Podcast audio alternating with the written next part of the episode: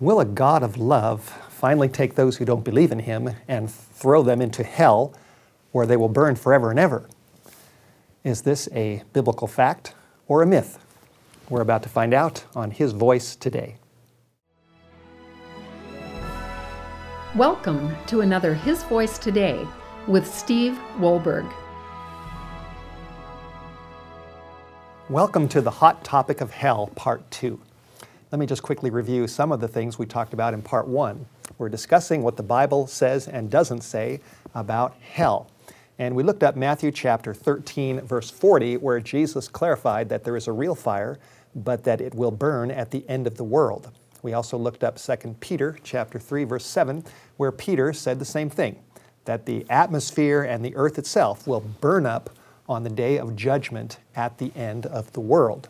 Uh, we also looked at the book of Revelation, chapter 20, that describes the thousand year period, and in verses 11 to 15, John saw in vision the lost being resurrected at the end of the millennium, and then they are judged, and then they are thrown into the lake of fire for their punishment.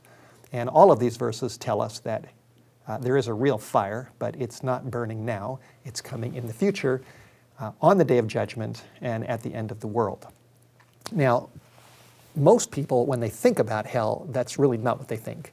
They imagine or believe that hell is a fiery place way down under the ground, somewhere down below our feet, where the lost are burning right now, and where the lost souls of those that uh, don't believe in God, they go down there at the point of death to suffer. Some believe that the devil's down there, that his demons are down there, and that they are literally torturing people with some kind of instruments like pitchforks.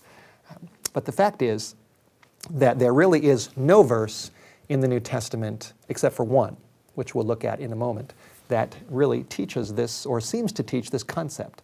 Uh, it's not in the book of Matthew, it's not in the book of Mark, it's not in the book of John, it's not in the book of Acts, uh, it's not in all the writings of Paul. The Apostle Paul, who wrote most of the New Testament, never taught anywhere that the soul of a lost person who dies goes under the ground to a place of burning. That concept is totally foreign to the teachings of Paul. It's not in the book of Jude, it's not in the book of James, it's not in 1st and 2nd Peter, and it's not in the book of Revelation. And that is something to ponder. It, there is one place, however, which is in Luke chapter 16, which is the main passage that people interpret to mean that a lost soul goes under the ground, leaves his body, and goes down at the point of death to suffer. So let's examine this it's in Luke chapter 16 and it starts in verse 19. Jesus said, There was a certain rich man who was clothed in purple and fine linen, and he fared sumptuously every day. Verse 20, there was a certain beggar named Lazarus who was laid at the gate, at his gate, full of sores. And Jesus continues and says eventually in verse 22 that it came to pass that when the beggar died, he was carried by the angels into Abraham's bosom. And the rich man also died, and he was buried. In verse 23, in hell, the rich man lifted up his eyes, and being in torments, he saw Abraham afar off and Lazarus in his bosom. And he cried and said, Father Abraham, have mercy on me, and send Lazarus that he may dip the tip of his finger in water and cool my tongue, for I am tormented in this flame. This is the passage that is quoted from the pulpits of the land. It's referred to in many books. It's uh, talked about by radio preachers and it's on television. This is the main verse passage that is being used to support the teaching of a hell which is under the ground where people are suffering right now. Now, I'm going to give you seven reasons why. And I think they're good reasons. Now, obviously, you can take them or leave them, but at least think about them. I'm going to give you seven reasons why I believe, and a lot of other people believe, that this section in Luke 16 is actually what the Bible refers to as a parable, and that not every detail was meant to be taken literally. Uh, reason number one is that it starts just like a parable. In Luke 16, Verse 19, Jesus said, There was a certain rich man.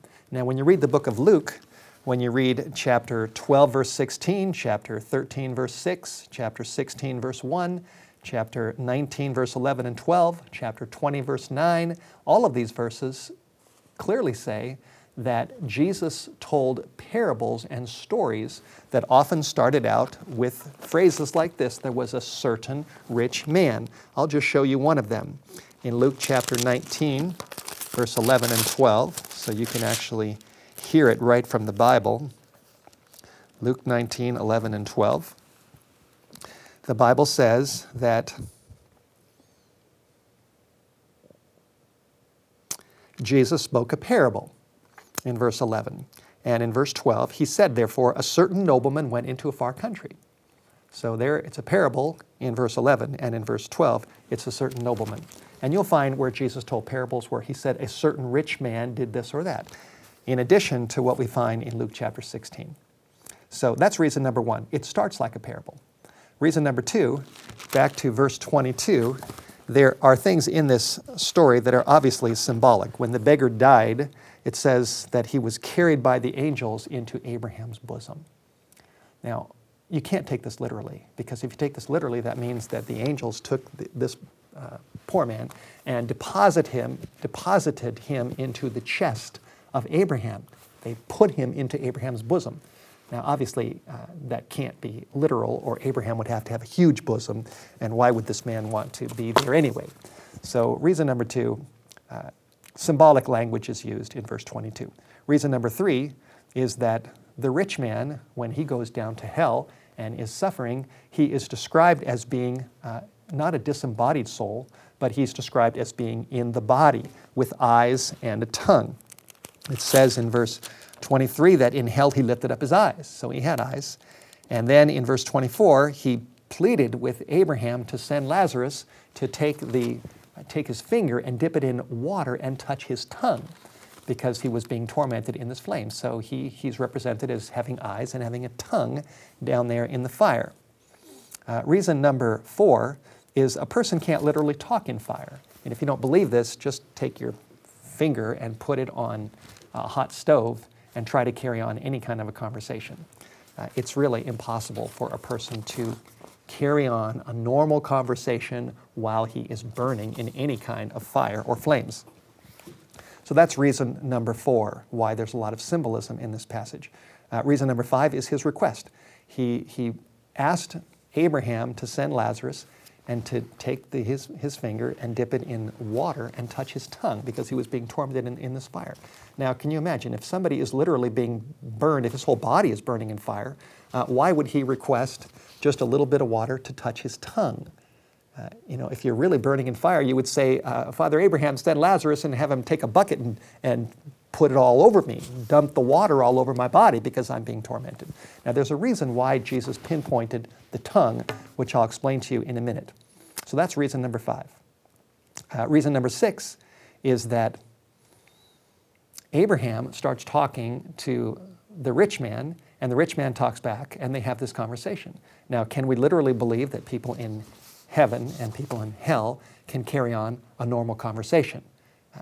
Uh, you know, that's just not something that, that anybody can, or hardly anybody can actually believe can really happen.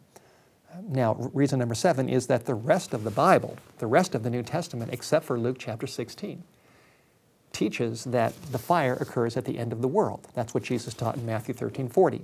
That's what Peter taught in 2 Peter chapter 3, verses 7. That's what Malachi teaches in Malachi chapter 4, verse 1, which we'll look at. That's what the book of Revelation teaches in Revelation chapter 20, verses 11 to 15. And there are many, many other verses that say this. There's only one place that teaches, or appears to teach, that people go to hell and burn at the moment of death, and that's the story of the rich man and Lazarus. And when you put the pieces together, all the evidence points to it being a parable, and you, you shouldn't build a whole doctrine, especially if the doctrine is different from the rest of the Bible, on one story. It just doesn't make sense. Now, uh, if it is a parable, then is it, is it a meaningless parable? When, once we say it's a parable, does that mean that it has no lessons for us today? Uh, not at all. When you look at the context in Luke chapter 16, and you look at verse 14, here's the context 13 and 14. Jesus was talking to a group of Pharisees about how you can't serve God and money at the same time. You just can't do it. And in verse 14, the Bible says that the Pharisees also, who were covetous, they loved money, they heard these things and they, they mocked him. They mocked Jesus with their tongues. And then in verse, in verse uh, 15, the Bible says that Jesus said to them, he was talking to rich Pharisees who loved money, who were mocking him with their tongues, and who also believed that because they were rich, they were definitely going to heaven, and because uh, you know poor people didn't have any money, they were probably going to hell. And so Jesus told this story to them about a certain rich man who went down, the poor man went up. He reversed uh, what they previously thought, and then the rich man who was in the fire looked up and and asked Abraham to send Lazarus to take his finger and dip it in water and touch his tongue because he was being tormented in this fire. And Jesus was talking to the rich Pharisees who were mocking him with their tongues, basically trying to give them a solemn warning that their tongues were going to lead them into the fire if they weren't careful and didn't come to believe in him and in his true teachings.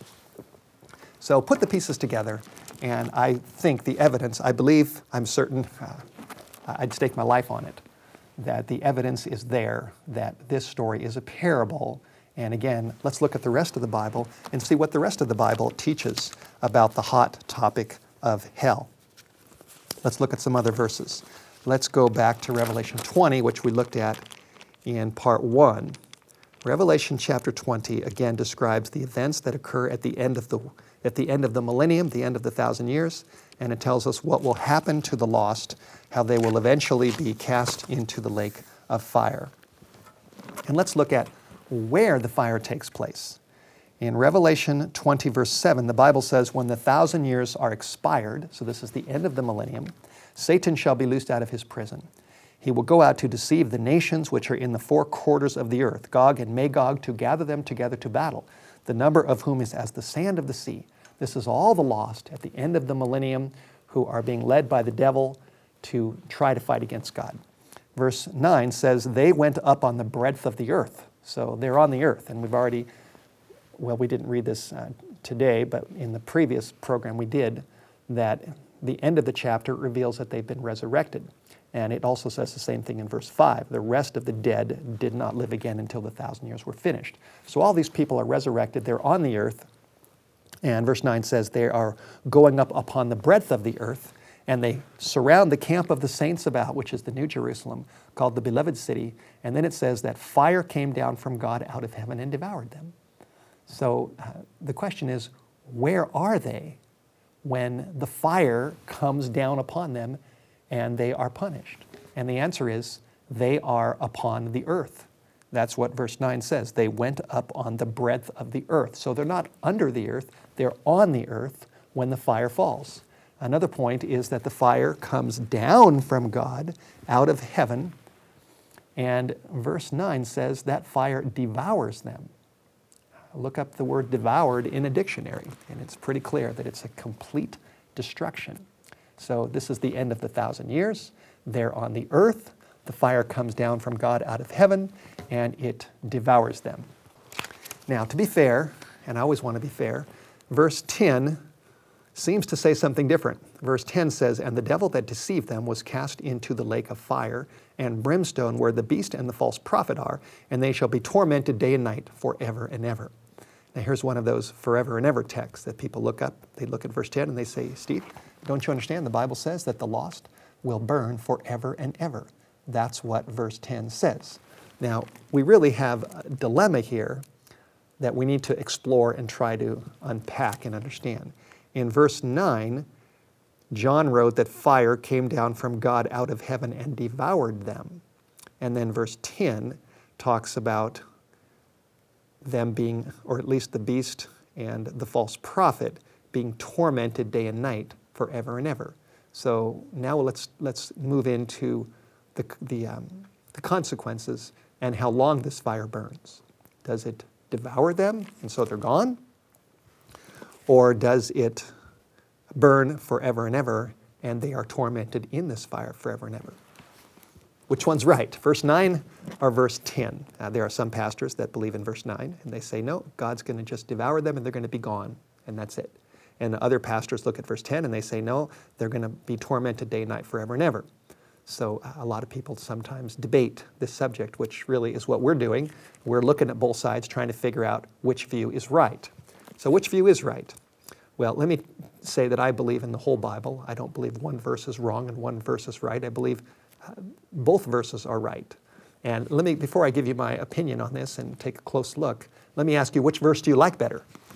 Which concept do you like better? Do you like the idea that the lost will eventually be gone, that they'll be devoured, burned up, and they won't suffer forever? Or do you like the fact that they will be tormented forever and ever?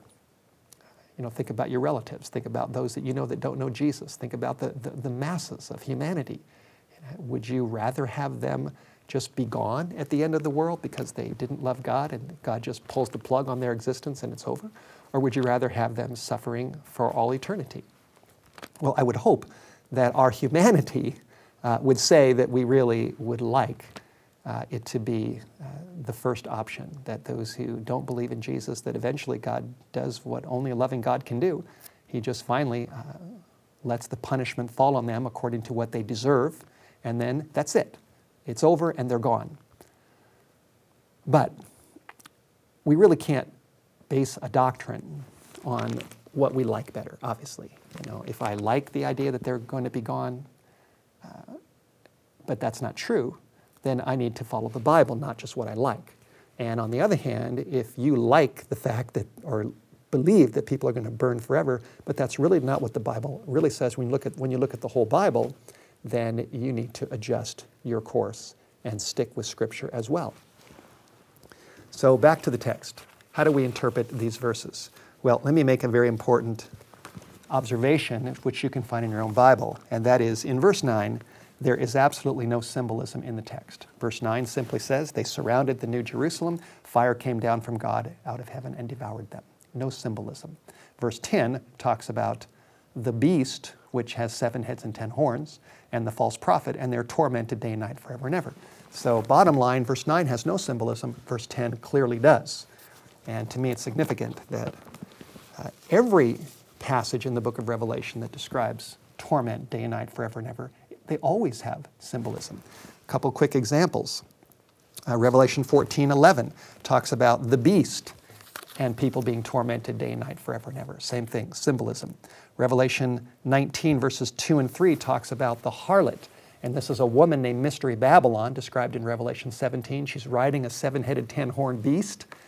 Uh, and it says that her smoke goes up forever and ever, which is obviously, again, a reference to a symbolic woman so my point is that every reference in the book of Revelation, whether it's, chapter, whether it's chapter 20, chapter 14, 11, or chapter 19, 2 and 3, always tormented day and night forever and ever is connected to symbolism.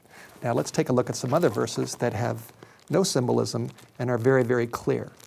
Uh, Malachi chapter 4. Malachi is the last book of the Old Testament. And notice what Malachi says about the end of the world. Malachi chapter 4, the Bible says, Behold, the day is coming that shall burn as an oven, and all the proud and all that do wickedly, they will be stubble.